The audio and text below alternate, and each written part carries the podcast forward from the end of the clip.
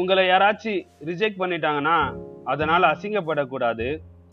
அதே மாதிரி அவங்க மேலே உங்கள் கோவத்தை காமிக்கக்கூடாது.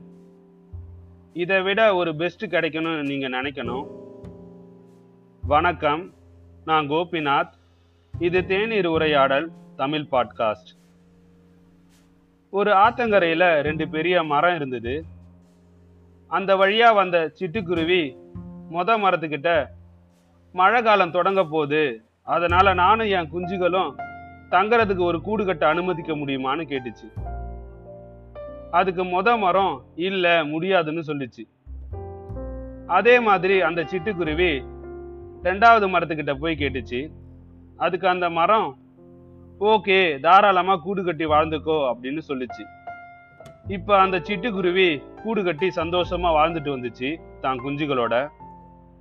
ஒரு நாள் நல்ல மழை பெய்ய ஆரம்பிச்சிச்சு.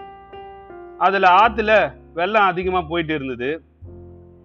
அந்த வெள்ளத்தில் மொத மரம் அடிச்சிட்டு போச்சு. இதை பார்த்த அந்த சிட்டுக்குருவி சிரிச்சுக்கிட்டே சொல்லுச்சு நீ எனக்கு கூடு கட்ட இடம் தரல அதனாலதான் இப்போ தண்ணியில் அடிச்சிட்டு போறேன்னு சொல்லுச்சு. அதுக்கு அந்த மரம் எனக்கு தெரியும் நான் ரொம்ப வீக் ஆயிட்டேன். வர மழைக்கு தாங்க மாட்டேன். வெள்ளத்தில் அடிச்சிட்டு போயிடுவேன்னு. ஆனால் நீயும் உன் குஞ்சுகளும் நல்லா வாழணும்னு நினச்சேன். அதனாலதான் கூடு கட்ட இடம் தரல மன்னிச்சிடு அப்படின்னு.